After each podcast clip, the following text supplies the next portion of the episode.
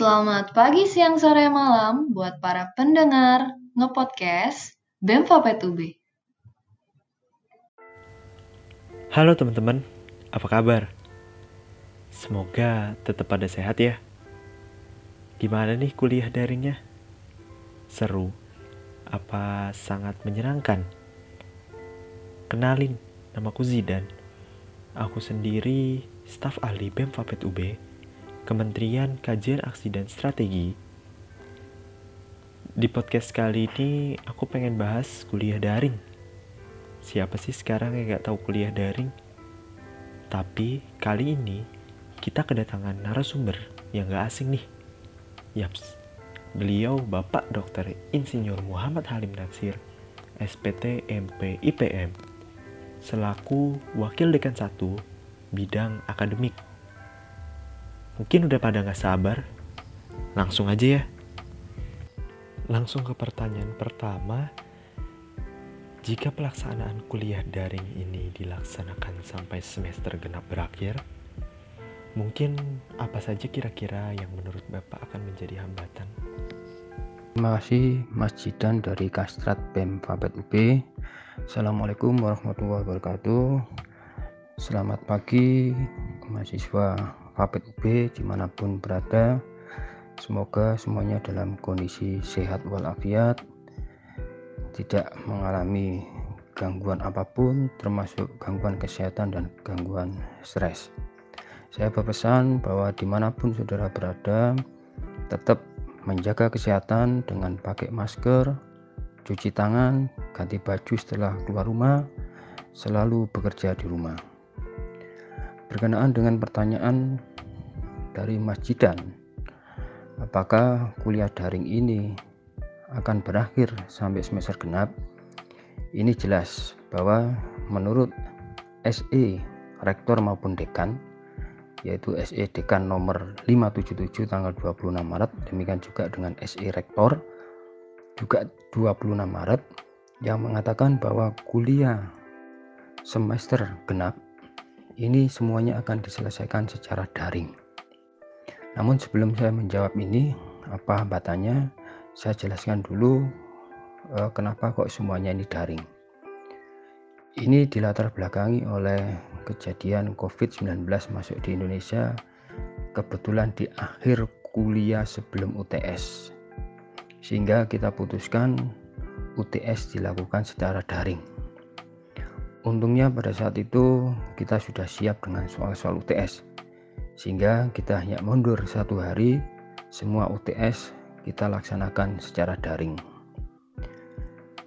Nah kemudian kalau melihat eh, SI Rektor nomor 3240 tertanggal 3 April di sana sudah dijelaskan bahwa kuliah akan selesai pada tanggal 15 Mei. Artinya apa? Artinya semuanya akan dilakukan secara daring di dalam penentuan kuliah daring ini, kita sebenarnya sudah mengacu pada peraturan pemerintah, surat edaran rektor, melihat SDM baik dosen maupun mahasiswa kita, melihat pertimbangan biaya dan juga melihat dari hasil survei yang kita lakukan pada saat UTS. Akhirnya kita dapatkan di dalam survei itu 37,7 persen itu dosen siap dengan menggunakan daring melalui WA Group. 35,1 persen kombinasi antara Google Classroom dan WA Group. 20,8 persen itu menggunakan Google Classroom dan 6,4 yang menggunakan Zoom, Skype atau Google Meet. Atas dasar ini, maka kita lakukan kuliah di semester genap ini dengan melihat kemampuan semuanya itu. Sehingga kalau kita melihat bahwa kenapa akhirnya kita memilih banyak kuliah yang sekitar 93% itu adalah menggunakan kuliah daring yang asinkron. Maksudnya di sini kita tidak menggunakan model video conference. Meskipun ada beberapa dosen yang menggunakan itu, Kenapa seperti itu? Karena kita sudah mempertimbangkan yang pertama adalah masalah paket datanya. Dan yang kedua juga masalah jaringan internet.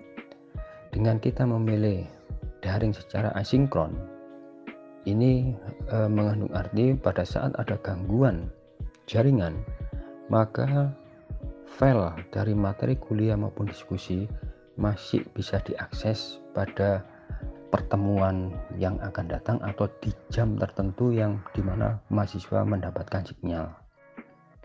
Nah, kembali ke pertanyaan, kira-kira apa yang menjadi hambatan? Memang pada minggu pertama hambatannya luar biasa, apalagi dosen memang tidak siap dengan uh, kuliah daring. Karena kuliah daring ini berbeda dengan kuliah konvensional.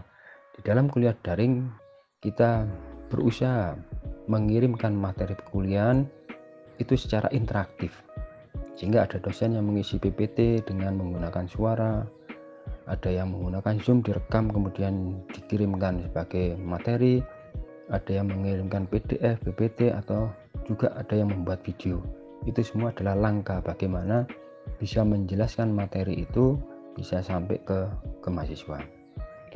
Nah memang eh, kalau di minggu kedua ini saya kira semuanya hampir berjalan dengan lancar. Tetapi memang praktikum ini eh, yang menjadi eh, hambatan. Karena praktikum ini kebanyakan adalah skill.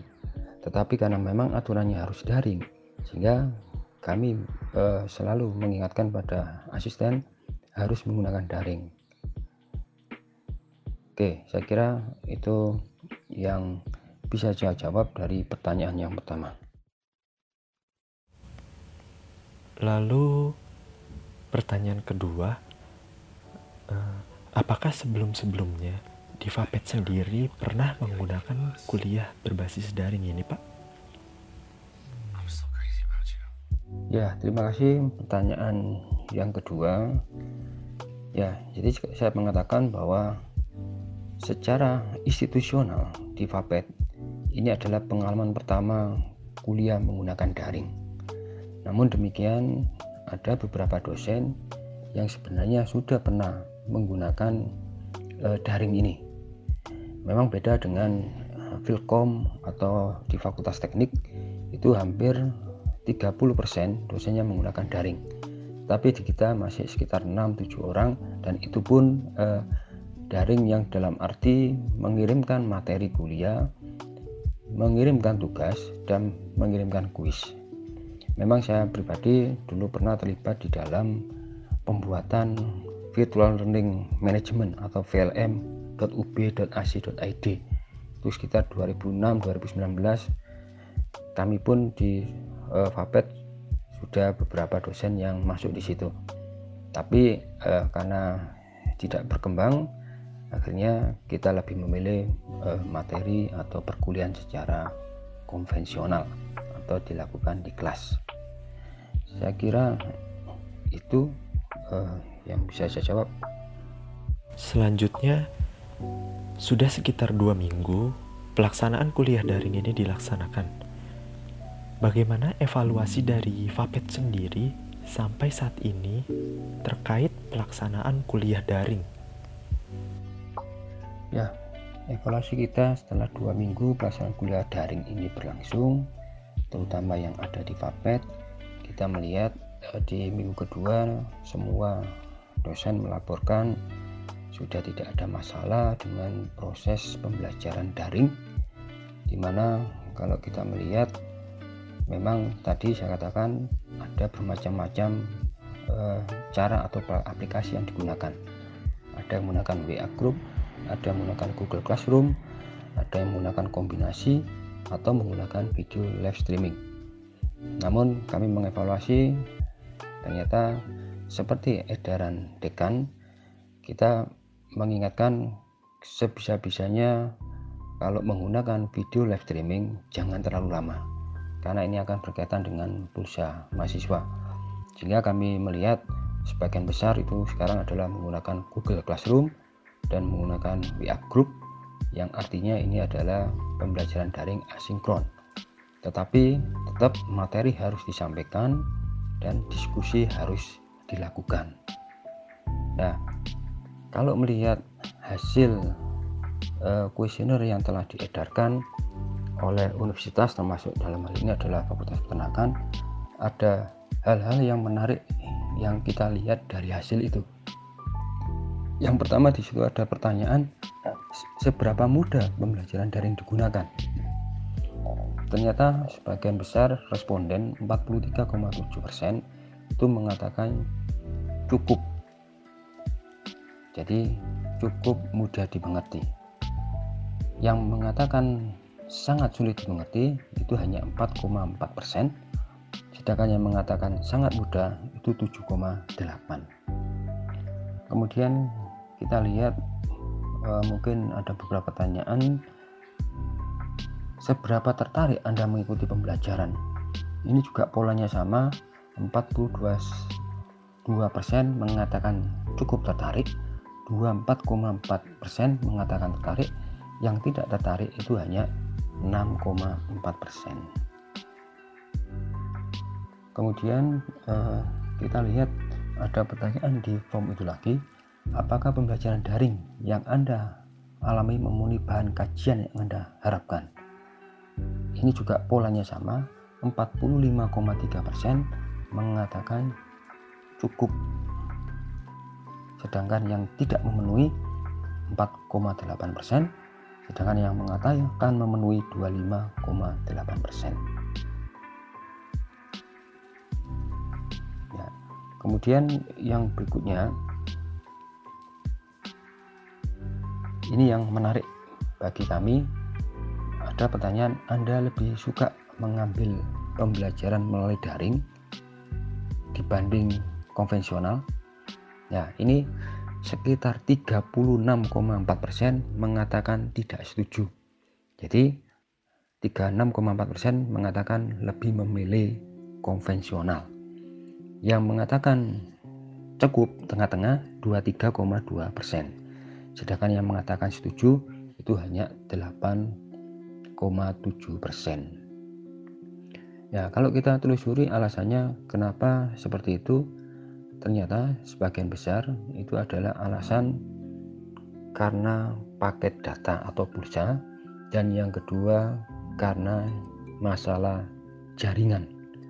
Ya, itu kalau kita hubungkan pertanyaan tadi tentang evaluasi yang kita lakukan maupun evaluasi yang dilakukan oleh rektorat itu ternyata memang ada hal yang positif tetapi juga ada hal yang negatif.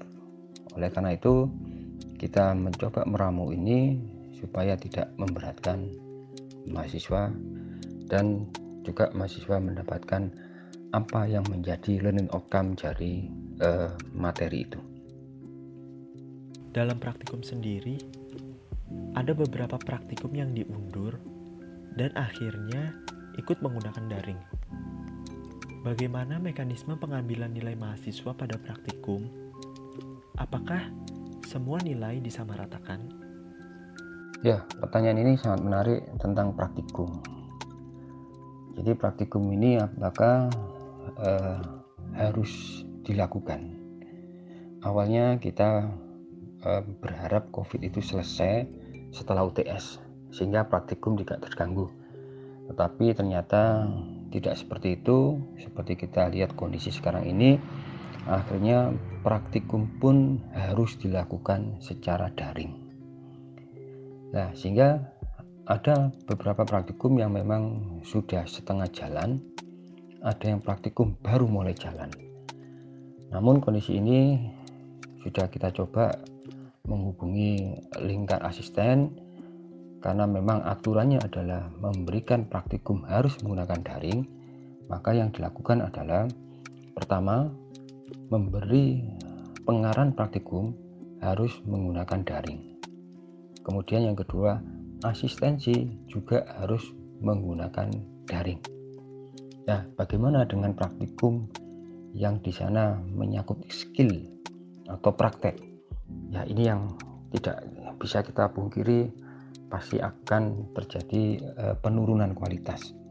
Sehingga waktu awalnya kita berharap asisten itu datang ke kampus merekam proses praktikum itu atau e, istilahnya simulasi di dalam melakukan praktikum tapi ternyata asisten pun juga dilarang masuk ke lab sehingga kami menginformasikan kepada asisten mohon bisa mencari video untuk uh, mendukung praktikum itu. Artinya video-video yang hampir sama dengan praktikum itu. Sehingga kita mengganti uh, skill itu dengan memutarkan video. Ya sekali lagi ini tentunya uh, tidak seperti yang uh, konvensional. Tapi itulah keadaannya itu yang bisa kita uh, lakukan. Nah mengenai nilai bagaimana? Ya nilai daring tetap harus ada. Tentunya nilainya akan berbeda antara satu mahasiswa dengan mahasiswa yang lain. Karena pasti di situ juga ada uh, tugas maupun tes yang dilakukan di dalam proses praktikum. Namun demikian kita mengharapkan nilai praktikum nanti itu akan masuk ke fakultas dan kita akan melihat tentunya nilai standarnya akan berbeda pada saat kuliah atau praktikum dilakukan secara konvensional dengan secara daring. Ya, kami mengharapkan tidak ada e, peserta praktikum yang mendapatkan nilai tidak lulus di dalam praktikum ini. Selanjutnya, bagaimana dengan mahasiswa atau mahasiswi yang tinggal di daerah terisolir jaringan? Apakah mereka tetap bisa mengakses kuliah daring ini atau seperti apa? Ya, terima kasih. Sekarang eh, pertanyaannya bagaimana kita mengakomodasi mahasiswa-mahasiswi yang terisolir dari jaringan? Ya, ini pertanyaan yang sangat bagus sekali. Sebenarnya pada saat COVID-19 itu merebak di Kota Malang, pada khususnya kita sebenarnya menghimbau supaya mahasiswa itu tetap berada di Malang. Tetapi memang kenyataannya kita tidak bisa mengikat karena itu adalah e, kebebasan mahasiswa sehingga e, beberapa hari yang lalu Wadah 3 itu telah mengadakan uh, kuesioner dengan mengadakan Google Form tentang posisi. Memang ternyata uh, lebih dari 50% mahasiswa kita itu sudah kembali ke kampung halamannya. Ya oleh karena itu tadi saya mengatakan jaga kesehatan dan seterusnya. Ya atas dasar itu tadi saya katakan kebijakan di Fakultas Peternakan di dalam proses PBM itu sebisa mungkin menggunakan daring yang asinkron. Artinya pembelajaran yang tidak menggunakan video telekonferensi. Karena tadi pertimbangannya ada dua. Kalau menggunakan video telekonferensi maka pulsanya akan tersedot banyak dan yang kedua jaringannya harus kuat. Oleh karena itu ini kita menggunakan daring yang asinkron sebagai contoh menggunakan Google Classroom dan menggunakan WA Group. Harapannya apa? Pada saat mahasiswa terganggu jaringan di daerahnya, dia bisa mengakses di lain atau di jam yang lain. Sehingga mahasiswa itu akan tahu materinya tetap ada, diskusinya dengan temannya di dalam grup atau dalam Google Classroom itu masih ada sehingga masih bisa mempelajari apa yang menjadi materi maupun diskusinya. Ya, kalau pertanyaannya bagaimana dengan kalau ada kuis? Ya, contohnya di kelas saya memang saya tidak pernah memberikan tugas, tetapi kuis itu setiap kali pertemuan. Nah, tapi kuis yang saya buat ini adalah kuis yang sedikit ada permainannya karena saya menggunakan kuisis Nah, bagaimana kalau uh, ada gangguan jaringan? Ya, biasanya mahasiswa akan japri ke saya, Pak, mohon maaf ada gangguan jaringan, maka saya pun akan melayani dengan ujian kuis susulan. Dan ini beberapa sudah sudah berlangsung. Ya, intinya di sini adalah semua dosen, sudah kita himbau untuk menyadari atau istilahnya kita harus memahami apa yang ada di mahasiswa sekarang. Baik masalah paket data maupun masalah jaringan. Sehingga eh, presentasi maaf presensi dari mahasiswa ini nanti eh, tidak kita jadikan sebagai patokan untuk lulus dan tidak lulusnya atau semuanya akan boleh mengikuti ujian namun jangan sampai tertinggal kalau ada tugas ataupun kuis Oke Pak, terima kasih banyak atas jawaban-jawabannya. Makasih juga teman-teman yang udah ngedengerin podcast BEM Fapet UP kali ini. Jangan lewatin One Case Part 2 dengan tema yang sama dan narasumber yang sama. Masih ada pertanyaan yang seru loh. Salah satunya tentang UKT kita di semester ini. So, stay tune ya. Aku Zidan, izin undur diri. Mohon maaf jika ada salah kata. Salam perjuangan, hidup mahasiswa, hidup rakyat Indonesia. Stay safe ya guys.